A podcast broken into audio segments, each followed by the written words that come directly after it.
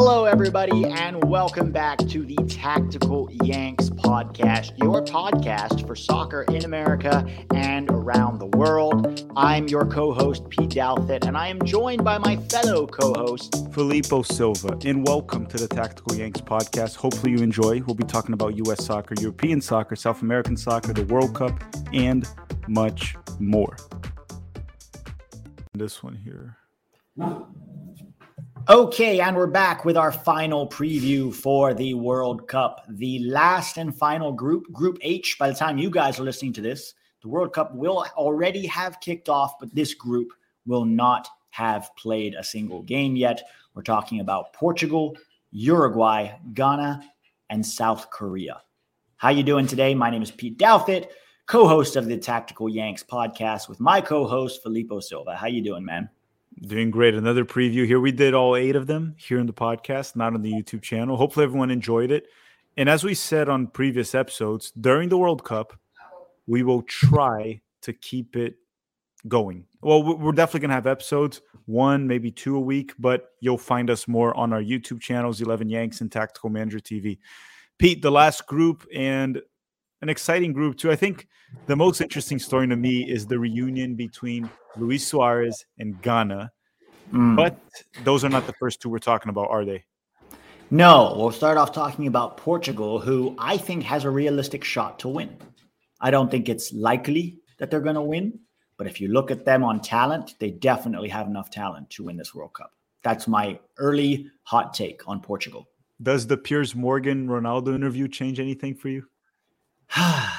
yes, maybe because I, I even said this if Ronaldo is a cancer in that locker room, then it could be a real problem for Portugal because he's the kind of guy who wants to be the man, the star, right? And make it all about him. And that could cause problems. Um, do you think he's going to start? Because the current coach is still Fernando Santos, yes, right? Okay. Uh, the coach of the Euros all the way in 2016, if I'm not mistaken, yeah. that he won. Now, do I think he should start? That's a different question. And the answer to it is no. I don't no. think Ronaldo should start for Portugal. I think having him as a super sub off the bench is something you do need to have. He does is it, the only problem with that is this. Ronaldo is one of those players that if he doesn't embrace the super sub role, he does what he did is doing to Man United right now he becomes yeah. just a problem, right? But if yeah. he embraces that for Portugal and he's like, I'll be on the bench, motivating my teammates, providing leadership, and I'll be ready to come in the final 20 or 30 minutes whenever the coach needs me.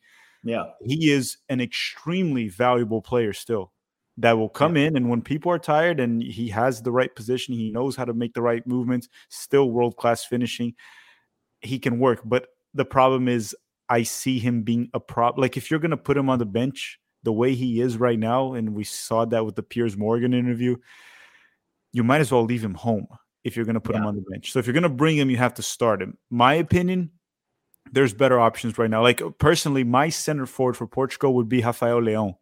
That would be my center forward. And then you yeah. play Bernardo Silva and Bruno Fernandes behind them, maybe on a 3 4 2 1 or even a 4 3 2 1, like more central you have also fullbacks or wingbacks for Portugal that can provide a lot. When you look at it, they have it can even be Rafael Guerreiro, Nuno Mendes on the left, whichever one you want. João Cancelo, right? Probably one yeah. of the best fullbacks going forward nowadays, like in terms of ability to cross technical. João Cancelo from Man City. So you can use your fullbacks or wingbacks as width have Bernardo Silva and Bruno Fernandes pinch inside to create, and have Rafael Leão up top. Do you wonder though with Rafael Leão, will you lose something not playing him on the wing? Um, well, um, under that system, no, because the way I'm trying to set it up, you don't really have wingers, right? Your width comes from right. the fullbacks, and you have more of a creators through the middle, and then you also have other central midfield. But yes, if you want to play in a system with wingers, ideally you'd want to place Rafael Leão as your left winger, right, left inverted winger, but at the same time, did you see their roster? I did see it. Yeah. They don't really have that many wingers, true wingers, right? Right. When you look at it, Bernardo Silva, Bruno Fernandes, João Mario, they're not wingers, right? You can place them wide if you want. I guess Otavio from Porto, he can play as a winger. Ricardo Horta from Sporting Braga as a winger. Rafael Leão. and that's it. So true wingers, there's like three. That's it. So it makes you wonder if the best option with this roster is to just not play with wingers. Um, because you look at other players, uh, Gonzalo Ramos is not a winger. Andres Silva is not a winger. João Felix can play if you put him on the wing. He'll play in the wing, but he's not a winger. Cristiano Ronaldo, not a winger anymore. There's a lot of players that play central, right? Bruno Fernandes, mm-hmm. Bernardo Silva, Vitinha from PSG, Mateus Nunes from Wolves, Danilo Pereira, William Carvalho. So I personally think this team is not a team to play with wingers. The with and you have fullbacks that are quality going forward. But Fernando Santos loves his 4-3-3. Yeah, he's not going to change it. So we're going to see the 4-3-3, which means Leao probably on the left and probably Ronaldo up top. I think he's going to start Ronaldo as the striker, the nine, because Ronaldo can't really play on the wing anymore. No. Uh, in terms of what Fernando Santos will do, yes, you're probably as accurate as it gets. I think Ronaldo starting is even more certain than Rafael Leão on the left wing. Ronaldo will yeah. start. Yeah, if he's going to start so. every game, and then you're going to have probably Bruno Fernandes on the Bruno Fernandes on the right. Maybe uh, Joao no, Felix. Bernardo Silva, right? Bernardo Silva, maybe. I'm sorry, Bernardo Silva. Yeah, Bruno Fernandes. Fernandes is usually benched by by Fernando Santos. He benches Bruno yeah, Fernandes. Bernardo Silva on the right, and then Joao Felix off the bench if you need a goal. Yeah, well, I think the midfield there too, like the six. I'm assuming the six is going to be William Carvalho or Danilo Pereira, one or two maybe like Bruno Fernandes could be at the bench. He could start Mateus Nunes and Vitinha as the double pivots. Yeah. Uh, the the problem here is this. It's it's kind of like Fernando Santos is one of those old school managers that just kind of like plays that one way. He reminds me a lot at times of Scolari with Brazil. Yeah. It's like yeah. that's that I play my 4-3-3 and I keep that 4-3-3 and if we're down 1-0 he continues the same way, changes six for half a dozen and has his guys and is loyal to his guys, which is good because he builds a strong group, a strong foundation. But the problem is Cristiano Ronaldo became a problem to this team. Unlike Messi, that is a better player than Ronaldo right now, still, yeah. right? Clearly a better player still. That Argentina built a setup where they don't need Messi, and he starts because he merits that start. He's still the best player for that team. And yeah. if they benched Messi, I don't think Messi would go whining about it, right? Now, Cristiano, we've seen that the bench does bother him. It's been all season. We, we saw it firsthand experience with Man United these six months with Ten Hag. And then now, right before the World Cup, they dropped this interview in Piers Morgan where he's just saying that he doesn't respect Ten Hag. He feels yeah. it's like the timing is just terrible and it's just not very professional. If you want, after he leaves Man United, if he wanted to talk about it and just say, hey, this is what happened, I didn't feel, but he is still a Man United player. And that's yeah. what he's doing, or or maybe he's not, right? Maybe we don't know. Maybe he's already signed with Major League Soccer. But anyhow, I think Ronaldo is. I think what you talked about when you were worried about Neymar with Brazil, Ronaldo became that for Portugal. Uh, and yeah. when the player and when you see Portugal playing, uh, putting aside Fernando Santos' tactics, which are just very pragmatic, when Ronaldo's playing, you get a sense that some players feel obligated to pass him the ball. Yeah. It's very weird. Yeah. yeah, it's a seniority thing. It's also the force of his personality, right? The force of his personality is such that if you don't pass him the ball, he's going to get mad at you, right? We've seen that many times. Throws his arms up in the air, very demanding as a as a player. And the thing is, Ronaldo also knows this is his last World Cup. There's no way he's going to be in the Portugal roster in 2026. He'll be 41. No. There's no way. And he's Shouldn't already on the Euros, by the way. Huh? He shouldn't even be in the next no, Euros. No, he's very much on the decline. It's obvious. I mean, look, the guy's 37. For a, an attacking player, it's very rare. Zlatan can only keep on doing it because he's Zlatan, but he's very unique. I don't think Ronaldo is going to be there. And this is his last chance to win a World Cup. And I think his need for glory and trophies is going to be driving him so hard during this World Cup, but not in a good way, right? He's going to be setting high standards for his teammates, demanding it, wanting to be the man, wanting to finally bring a World Cup trophy to Portugal, which they've never won. He feels like it's his legacy on the line. Because remember, this was a guy who the last time Portugal won a trophy didn't play in the final, right? Well, he yeah he. he I mean, he played, early. but he got came off early with an injury. So yeah. he feels like he didn't really, although he contributed to the tournament, that final was not his glory. And now he's like, this is my last chance at glory. And I think that's going to bring out the worst in Ronaldo, not the best. Yeah, and I wonder if there's well, there's no way to talk sense into him right now, but a way for him to bring glory would be for him to be the leader of this final run because this Portuguese side, we talked about many of the names here this is an actual title contender when it comes to looking at the names, right? Diogo Costa, I don't know if he'll start Diogo Costa, the goalkeeper from Porto. He's been outstanding in the Champions League. Maybe he'll start Rui Patricio. I don't know. Jose Sa, who, who knows? But Diogo Costa has been fantastic. That defense with Ruben Dias, Man City, Antonio Silva, one of the best center backs in the Champions League for Benfica at age 19, playing against PSG. Pepe with experience.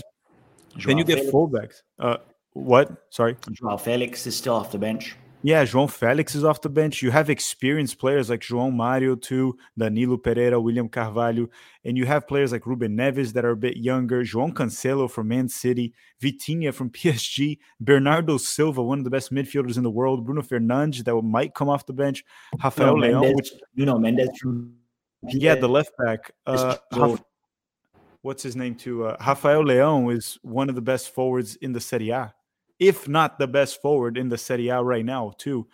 So there's so much talent, and then you could add on top of that having Cristiano Ronaldo off the bench of leadership and a player that if you send him in late in the game, you know he won't choke. Penalty shootout, Ronaldo's there. So if he embraced that role, he could help lead this team to glory. And maybe he won't be the player, but he will be a key contributor to winning it. But it seems like his mind is more towards what you said. It's like I either win being the man in this team or we just lose and I don't care. Uh, yeah. It sounds more like Cristiano Ronaldo because uh, we we have the the you know the data from Man United. Uh, he's not willing to work for the team. He's pissed off because he's not starting, and he's questioning the coach's decision in regards to that. Even though it's kind of reasonable from Ten Hag. Yeah, yeah, it's very reasonable. He's just not who he used to be, right? That's the thing. How players handle aging and the decline of their powers is crucial to how long they can stay. Either they adjust and they make adjustments, they accept different roles, they become like experienced heads, leaders, you know, bringing the younger guys along, encouraging them, playing however many minutes they get. I, he could still contribute at Man United in that role, but he doesn't want that role. And so it, it just depends what he does with Portugal. It just depends. And that'll be interesting to see. And we got to remember too that Cristiano Ronaldo, he's always had elite talent in terms of ability on the ball, headers, finishing, dribbling. It was always elite. But one of the things that differentiated him from many other players was how much more athletic he was than everyone else. His yeah. positioning, his quickness, how how fast, how strong, how high he could jump. So you added all that elite talent with that that he was just much better than everyone else and you got that legendary player that we've seen for Real Madrid, Man United, a little bit at Juventus, right? And then now yeah. in a decline. But the athleticism part just isn't the same. He also went through a traumatic experience not so long ago, right? Lost a child at yeah. birth and yeah. at the end of the day he is human and that has to have hit him in one way shape or form. Obviously, there's no way for us to measure that. We can't say how much it affected him, but there's no way it didn't affect him eh, somehow. And then you add all that, the decline of his age, and that's the player he is now. But he still thinks he is the Cristiano Ronaldo, and that's the problem. Yeah. But Pete, I think Portugal, eh, and we'll talk about if we think Portugal will top the group or not later in this podcast. Towards the end, we'll give our predictions. The other national team you wanted to talk about first, and this one's more to you, it's Ghana, right? Yeah, Ghana, perennial uh, slayers of the U.S. Although in 2014 we finally got got them back and beat them in the group stage. Rest in peace, John Brooks. Rest in peace, John Anthony Brooks. Um, Ghana's an interesting team because I think they might be the second most talented team after Senegal from Africa. But still, there's still a lot of holes in this Ghana- Ghanaian squad. Uh, just to give you an idea, there are some of their key players. Obviously, everybody knows Thomas Partey, the midfielder for Arsenal, defensive midfielder. Uh, Daniel Amartey, the center back for Leicester. Um, he's going to start for them. Tariq Lamptey, the right back for uh, Brighton, another very important player. Joseph Aidoo, center back for Celta Vigo. They have some good pieces. Mohamed Kudus, the attacking midfielder from Ajax, another very interesting guy. Inaki Williams, the forward from Athletic Bilbao. He might not even start. Uh, Coach Otto Addo, who, by the way, is still with Borussia Dortmund as a scout slash young uh, coach for the young the academy team.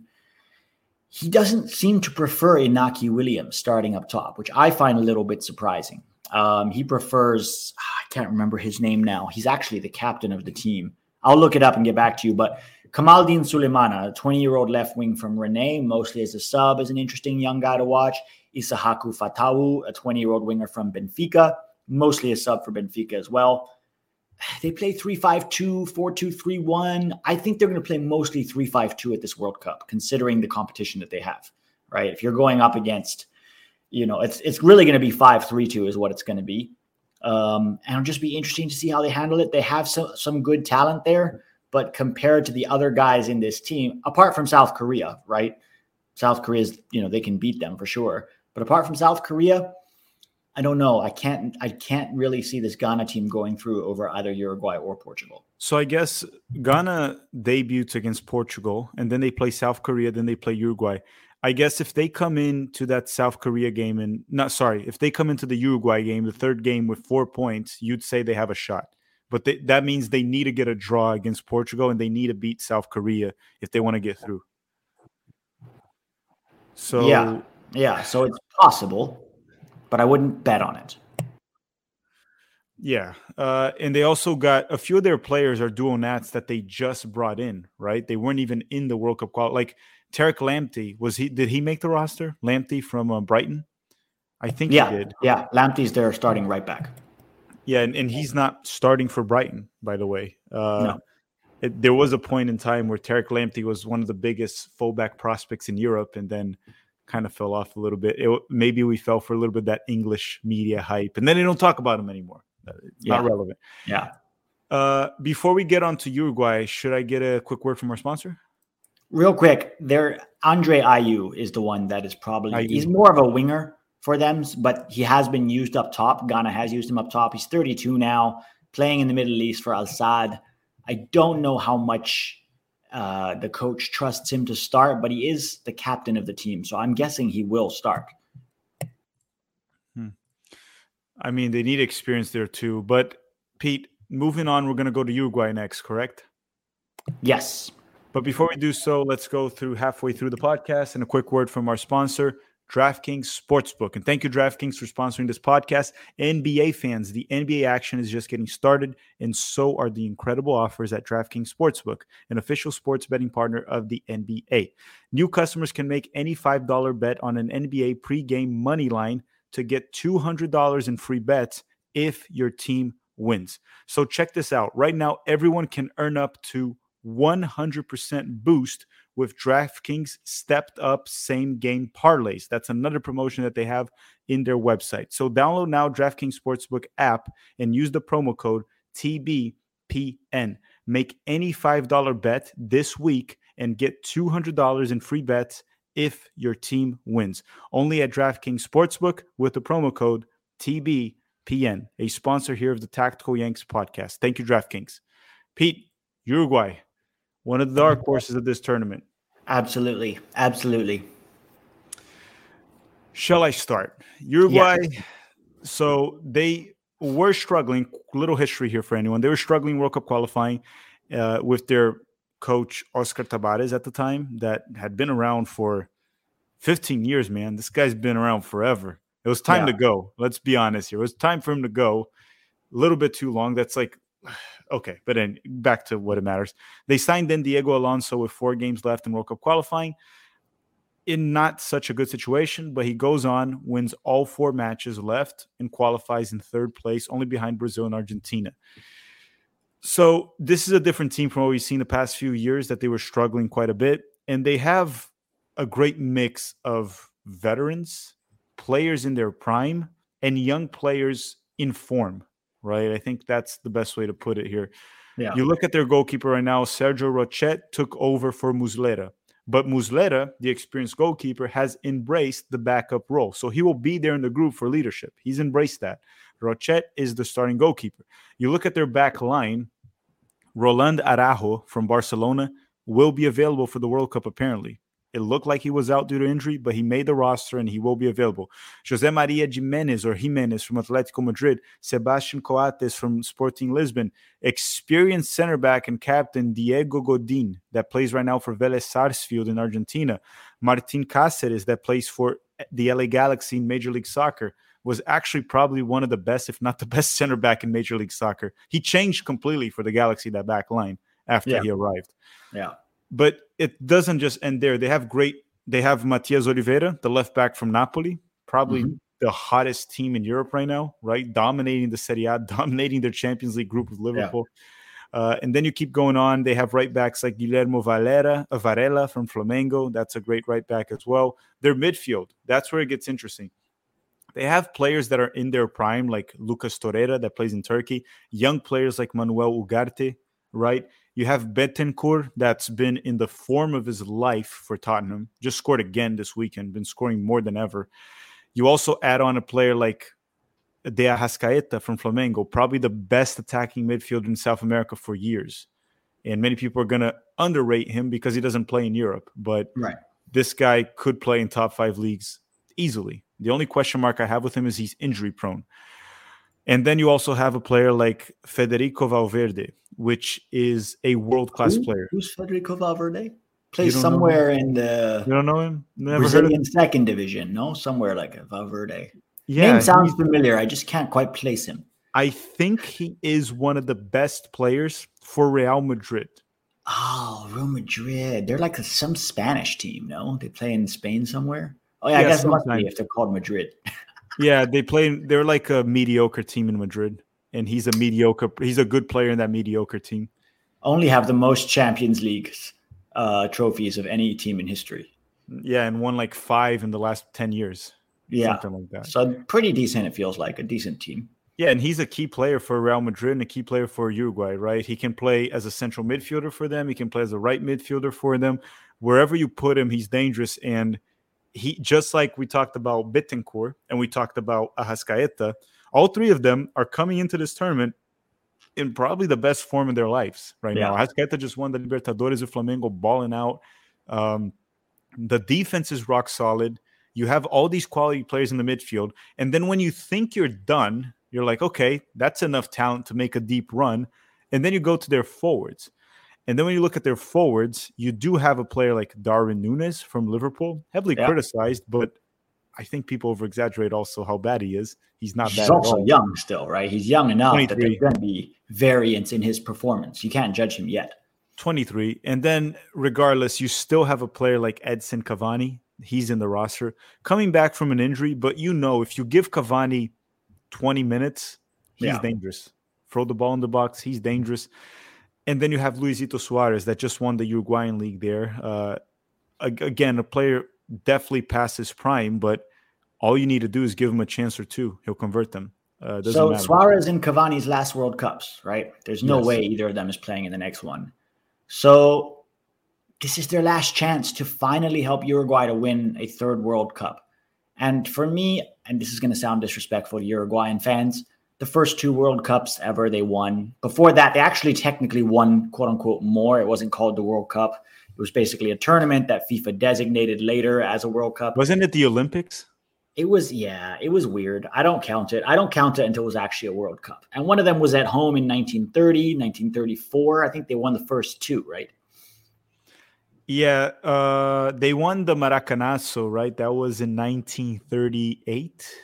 No, I think they won the first, and then Italy won the second. They won the third, something like that. The third, that's what it was. But like, it's been almost 100 years since they've won the World Cup. It's like, if it's that long ago, you know, it bare, I don't want to say it barely counts, but it does. Is anybody alive when from when they won the World Cups? No. I mean, I You think they mean? won before World War II, both of them. Yeah. So, like, this might be Uruguay's best ever chance to win a World Cup. And I don't think they will, but this is the closest they might. Well, I mean, I guess it's hard to say. Third place in 2014, uh, 2010. I'm sorry. No, 20. Yeah, 2014. They went to the semis, right? Uh, they 2010 they made it to the 2010, semis they made it to Diego semis. They didn't get third place. They lost to uh, Germany. right? In 2010. Uh, 2010 they lost to Netherlands, if I'm not mistaken. Netherlands, that who it was, yeah. But they made it to the semifinal, and that's the closest they've ever gotten. I think they yeah. could make the semifinal again. They this team could because it goes back to what do we need to be what do you need to be an underdog in the World Cup? You need we talked about another podcast. You need a very strong defense. Check. They have that. Yeah. You need you need to have at least one or two players that on their own they can decide a game. They have more than one, right? Valverde is definitely the first one that comes to mind. Darwin Núñez in one play, Cavani and Suarez could in one play change the game. I think De Arrascaeta can do that as well. Uh, Bentancur right now has been in the form of his life. So they have that. That's another check. Another one is mentality and grit, and Uruguay always has that, right? Yeah. And another box we can check here is you need to have experience. You need to have veterans that can control the locker room, control the team there, and and they definitely have that, uh, including players that were involved in that 2010 run. Right, Luis Suarez right. being one of them. I believe Muslera was the goalkeeper in 2010 as well. Yeah. Uh, so they have all of that, and they're in good form. Obviously, the World Cup, crazy things can happen. But I think I don't I don't put this Uruguay side as a title contender. I don't think there's any chance they'll win the World Cup and this might age poorly in case they win.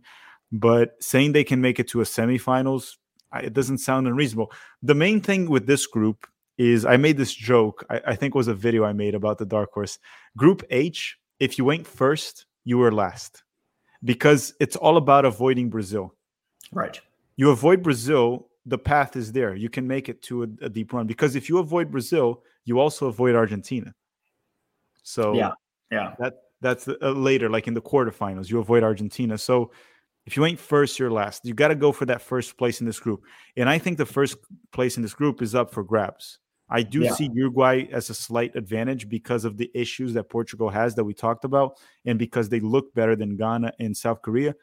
But it's up for grabs. Like if Ghana catches fire, they can get first place. Portugal, Uruguay. I just don't see South Korea making it. No but I, I have high hopes for this Uruguayan side, and and I think if you're not from Europe, I think a lot of us all over the world, we sort of want a team from outside of UEFA to win the World Cup and others to do well. And CONMEBOL is probably the most likely one. Uh, yeah. So we probably want like a Brazil, Argentina to win it. It would be nice to see Uruguay make a deep run because when you look at the Asian nations, I think Japan is probably the best one right now, in my opinion. And then you look at CONCACAF, things are iffy with CONCACAF. We don't know. Yeah. They're not looking good. And then the only team that's probably looking good for their standard is Canada. But if they get out of the group, it's already going to be a major accomplishment.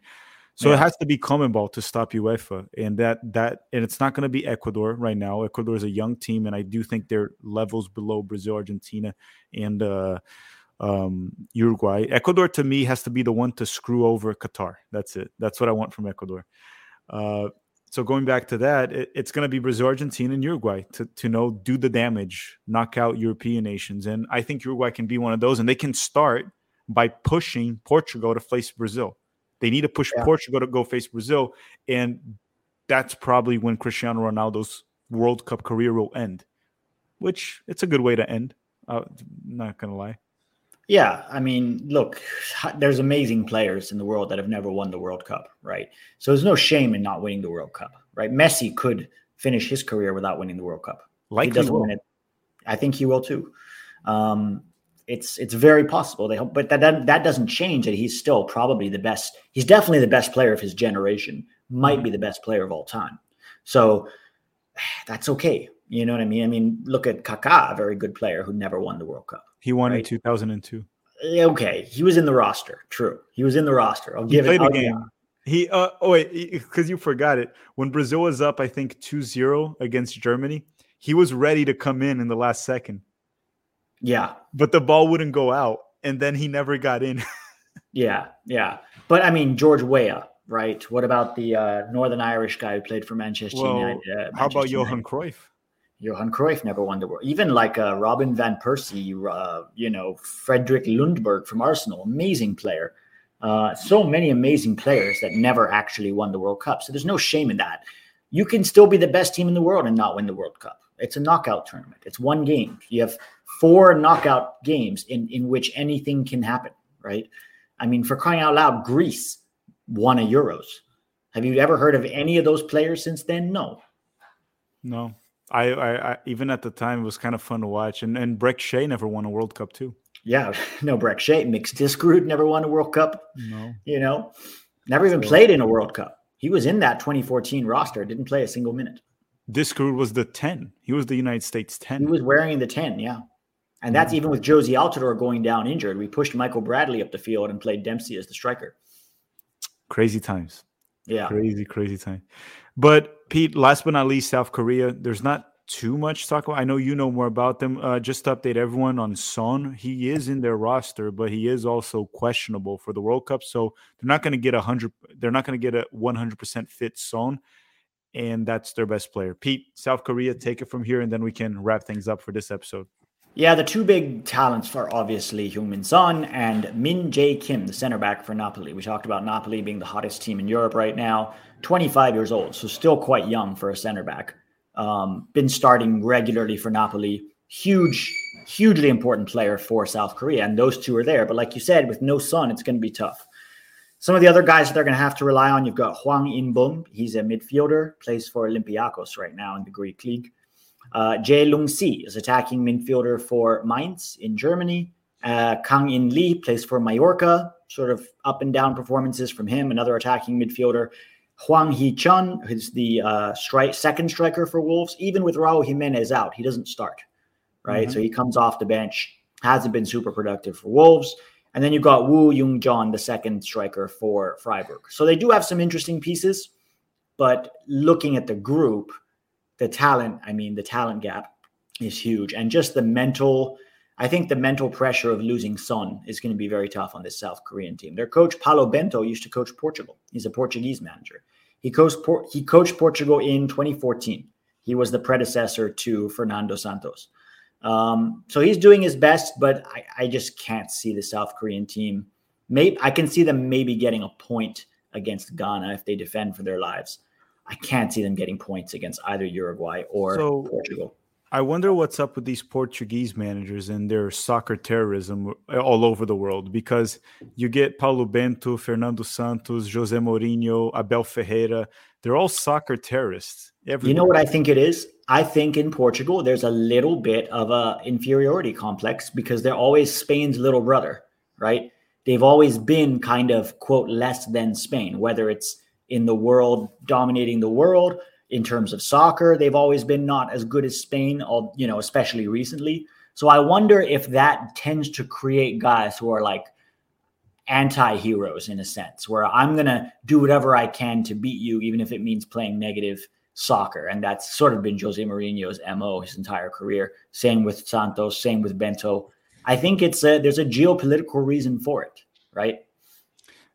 It could be if you want to dive into that more in depth. Yeah, if you want to go really deep into it, it might, you might be some true because it's just such a Portuguese manager thing. Just like I don't want to play actual soccer.